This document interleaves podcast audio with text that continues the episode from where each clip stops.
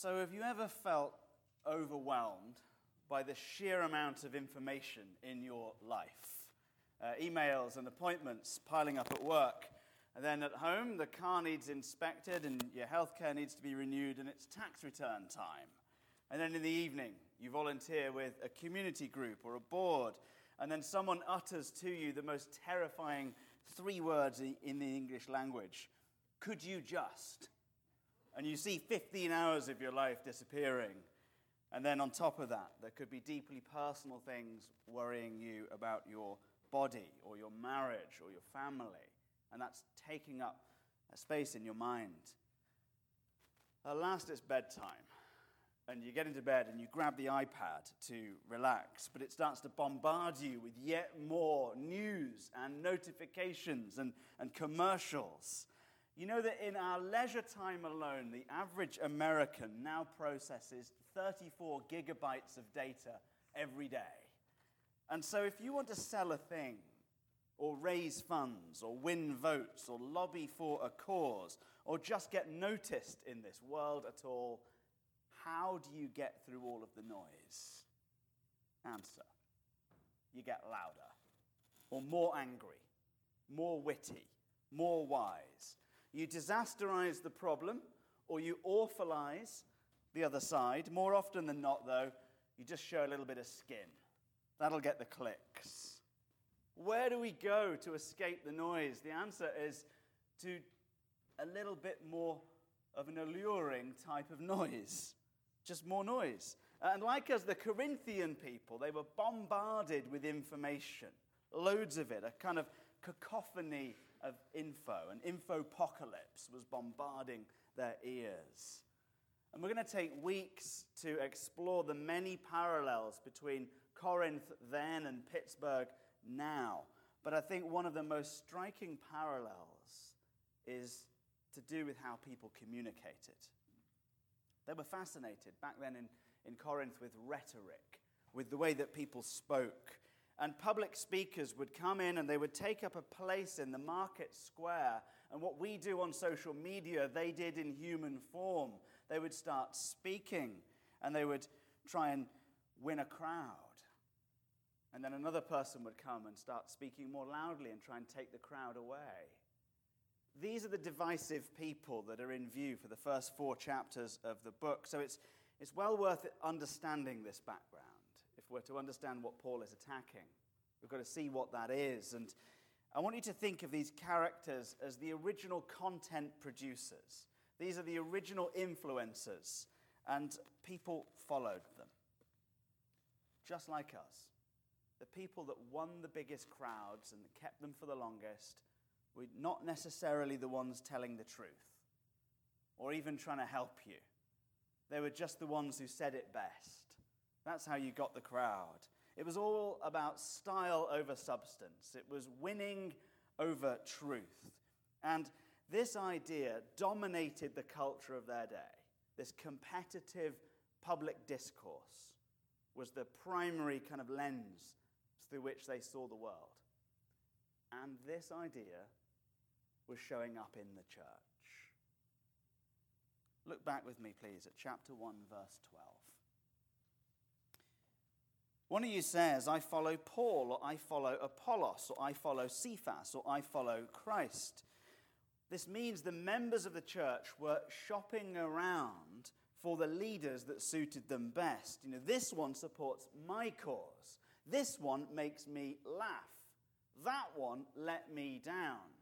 That one held me to a biblical standard that I did not like, so I'm off.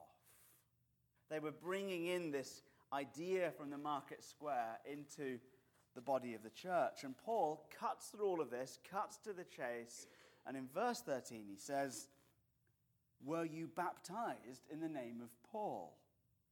Which, by the way, in terms of its rhetorical sophistication, is the rhetorical equivalent of going, duh, no, you are not baptized in the name of Paul. He risks offending them at this point by dumbing down his sermon so much that it is offensively blunt. But it's a rather clever point. To baptize means to immerse, This is the ordinary word, as Ben said a few months ago, that they used for dyeing cloth. When you dipped or immersed a piece of white cloth in a vat of, say, red dye and it came out a different color. That's all the word means. And the thing into which believers have been immersed is the name of Christ. That's what we're covered by. We're covered by the blood of Christ. Sin left a crimson stain, but we've been washed as white as snow through the blood of the Lamb, immersed in that, suffused with the identity of Christ Himself.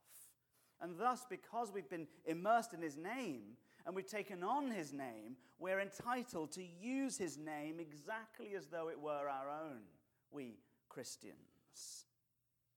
It means that our judgment and our death became His and that his vindication and his life became ours.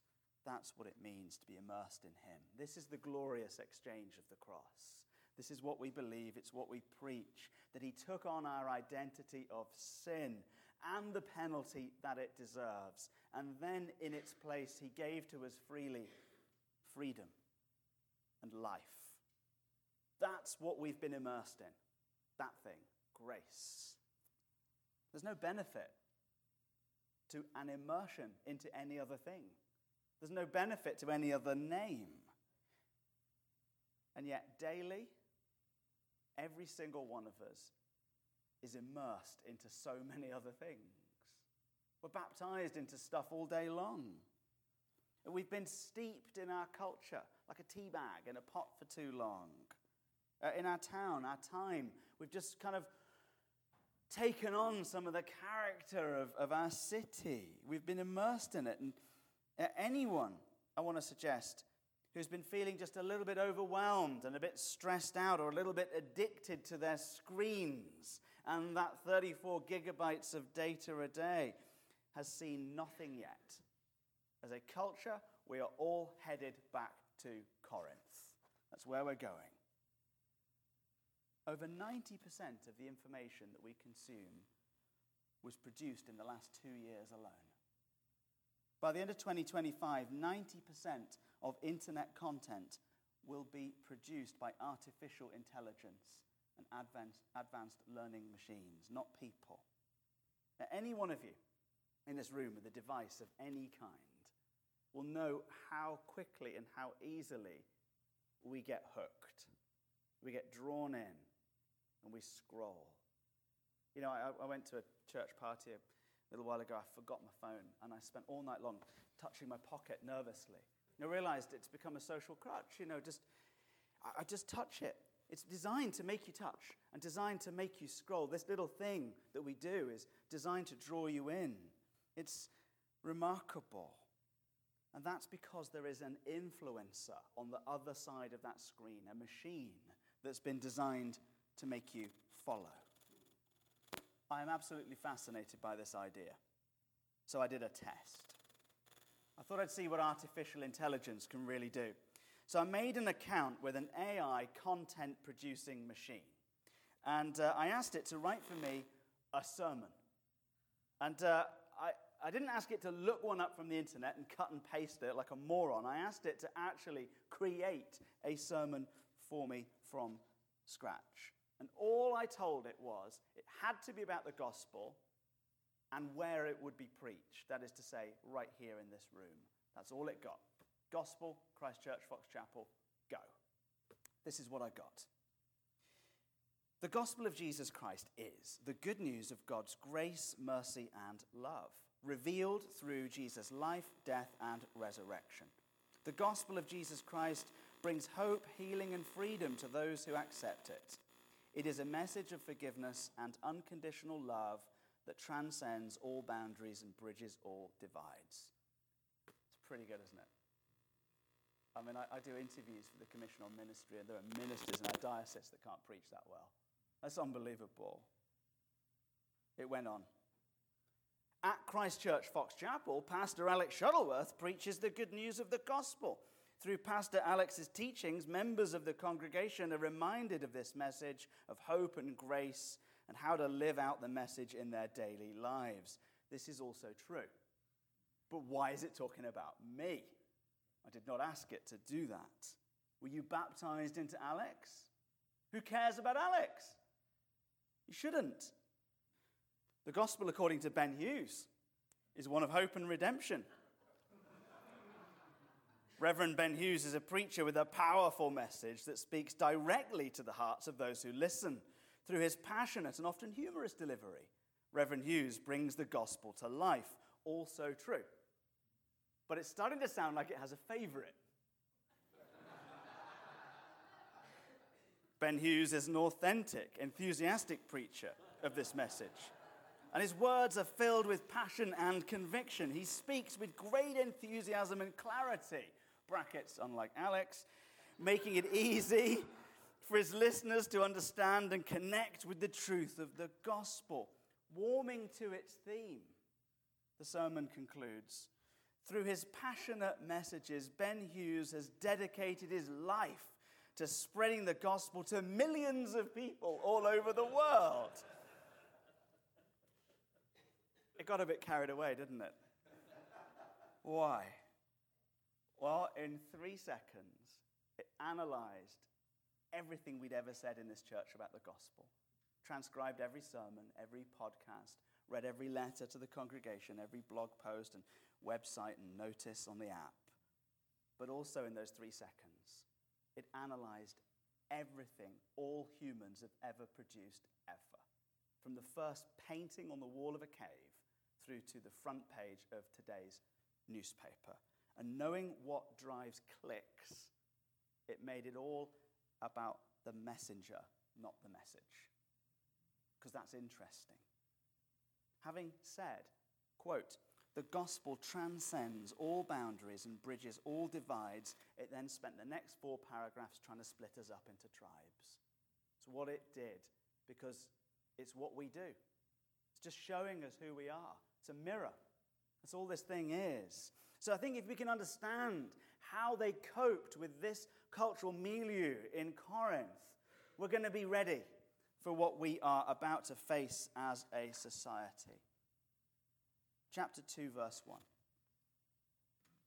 Paul says, And I, when I came to you, brothers, did not come proclaiming to you the testimony of God with lofty speech or wisdom, meaning authority, excellence, or even intelligence for that matter Verse 2 For I decided to know nothing among you except Jesus Christ and Him crucified. He boiled it down to one thing not the gospel plus Paul plus Apollos plus Cephas to cause controversy, divide them up, create a bit of interest, drive the clicks, get some tribes. Just the gospel. That's it. Just the gospel. Verse 3 And I was with you in weakness and in fear and much trembling. One translation puts it this way I was feeling far from strong. I was nervous and rather shaky. If he tells us anything about himself, it's about his weakness. It's not about how great he is, it's not about how much he knows, it's about how vulnerable he feels. And he does this so as to manifest more of the power of God. Verse 4 My speech, my message were not implausible words of wisdom, enticing words, persuasive words, but in demonstration of the Spirit and of power, so that your faith might not rest in the wisdom of men, but in the power of God. What can God do for you that the showmen and show offs and raconteurs and robots cannot? Answer die for you and then rise. The scholar C.S.C. Williams once said, The world has had enough teachers. What it needs is a redeemer. There's just one. And Our redeemer, filled with the Spirit, one with the Spirit, gives the same Spirit to us. The same Spirit that rose Jesus from the dead lives in us, and there's nothing beyond his ability to transform, save, rescue, heal, redeem.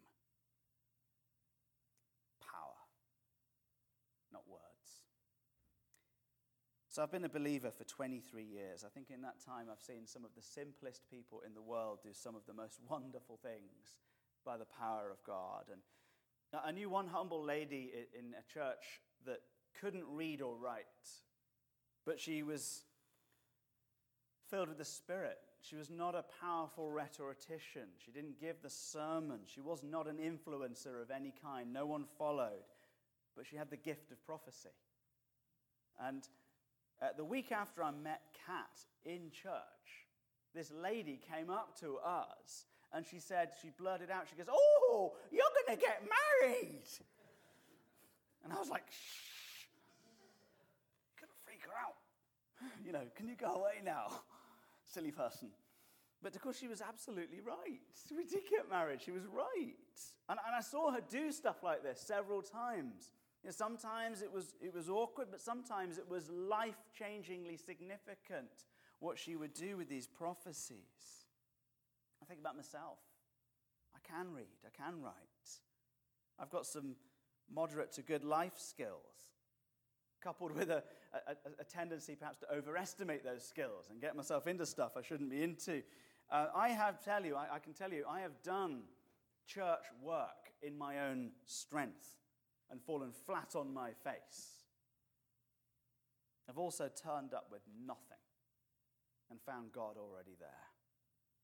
I have gone into some pastoral situations trembling, just completely uncertain about what to do. I mean, there are some situations where you can't really do anything. And I found that people on their deathbeds do not want influence, they want hope. The ESV Study Bible says, and one or two of you can see it, mere intellectual persuasion does not save people. Saving faith is produced by the heart changing power of the Holy Spirit as the gospel is proclaimed. And the gospel is all about the cross. Look back at chapter 1, verse 18. The cross is folly to those who are perishing, but to us who are being saved, it is the power of God. The cross, verse 23, is a stumbling block to the Jews, something to trip over and hit, stub your toe on, a scandal, and it is folly to the Gentiles. The cross is absurd. Mocked and stripped and crucified between two criminals. The death of Christ is the most obscene and humiliating sort of a death. Total folly by the wisdom of the world. None of the content producers and the influencers of the day were talking about the cross.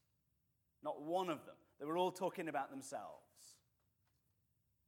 In polite company at that time, to mention the cross was so shockingly vulgar and crude that it would have been like bending over at a dinner party and breaking wind completely, utterly vile.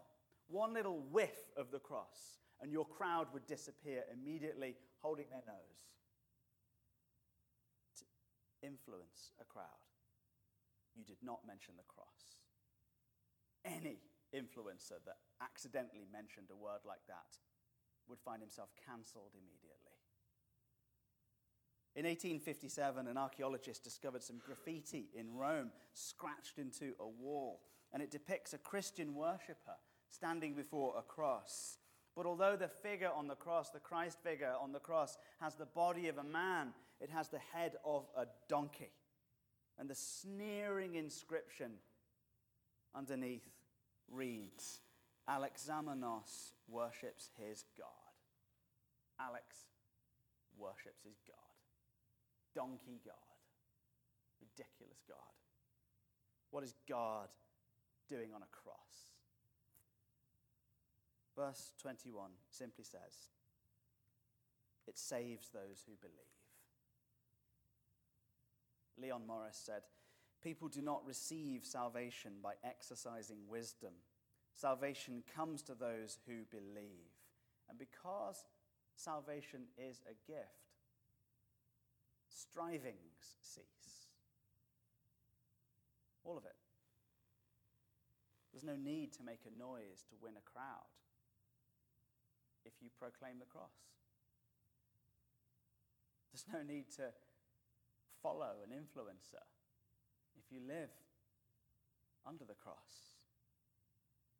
In verse 30, we read, You are in Christ Jesus. You're in him.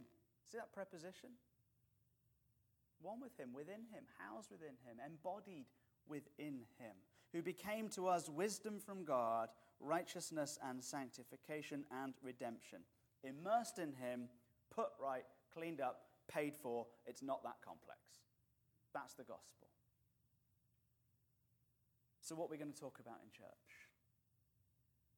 Uh, well, not the sermon the computer wrote. I don't think so. Verse 31 As it is written in Jeremiah 9, let the one who boasts boast in the Lord. That's what we're here to do. Let's boast in Jesus. Lord Jesus Christ, we boast in you. We love you. Thank you that we're the donkey. And yet you took on this donkey body, this flesh, and then died the most shameful death we could come up with for us in our place. And having taken on our sin, you rose from the grave, vindicated, freed, alive in our place, such that we who are immersed in you have the guarantee of rising also, regardless of what we've done, because you've carried it to the cross, taken it on, and taken it away. Thank you, Lord Jesus.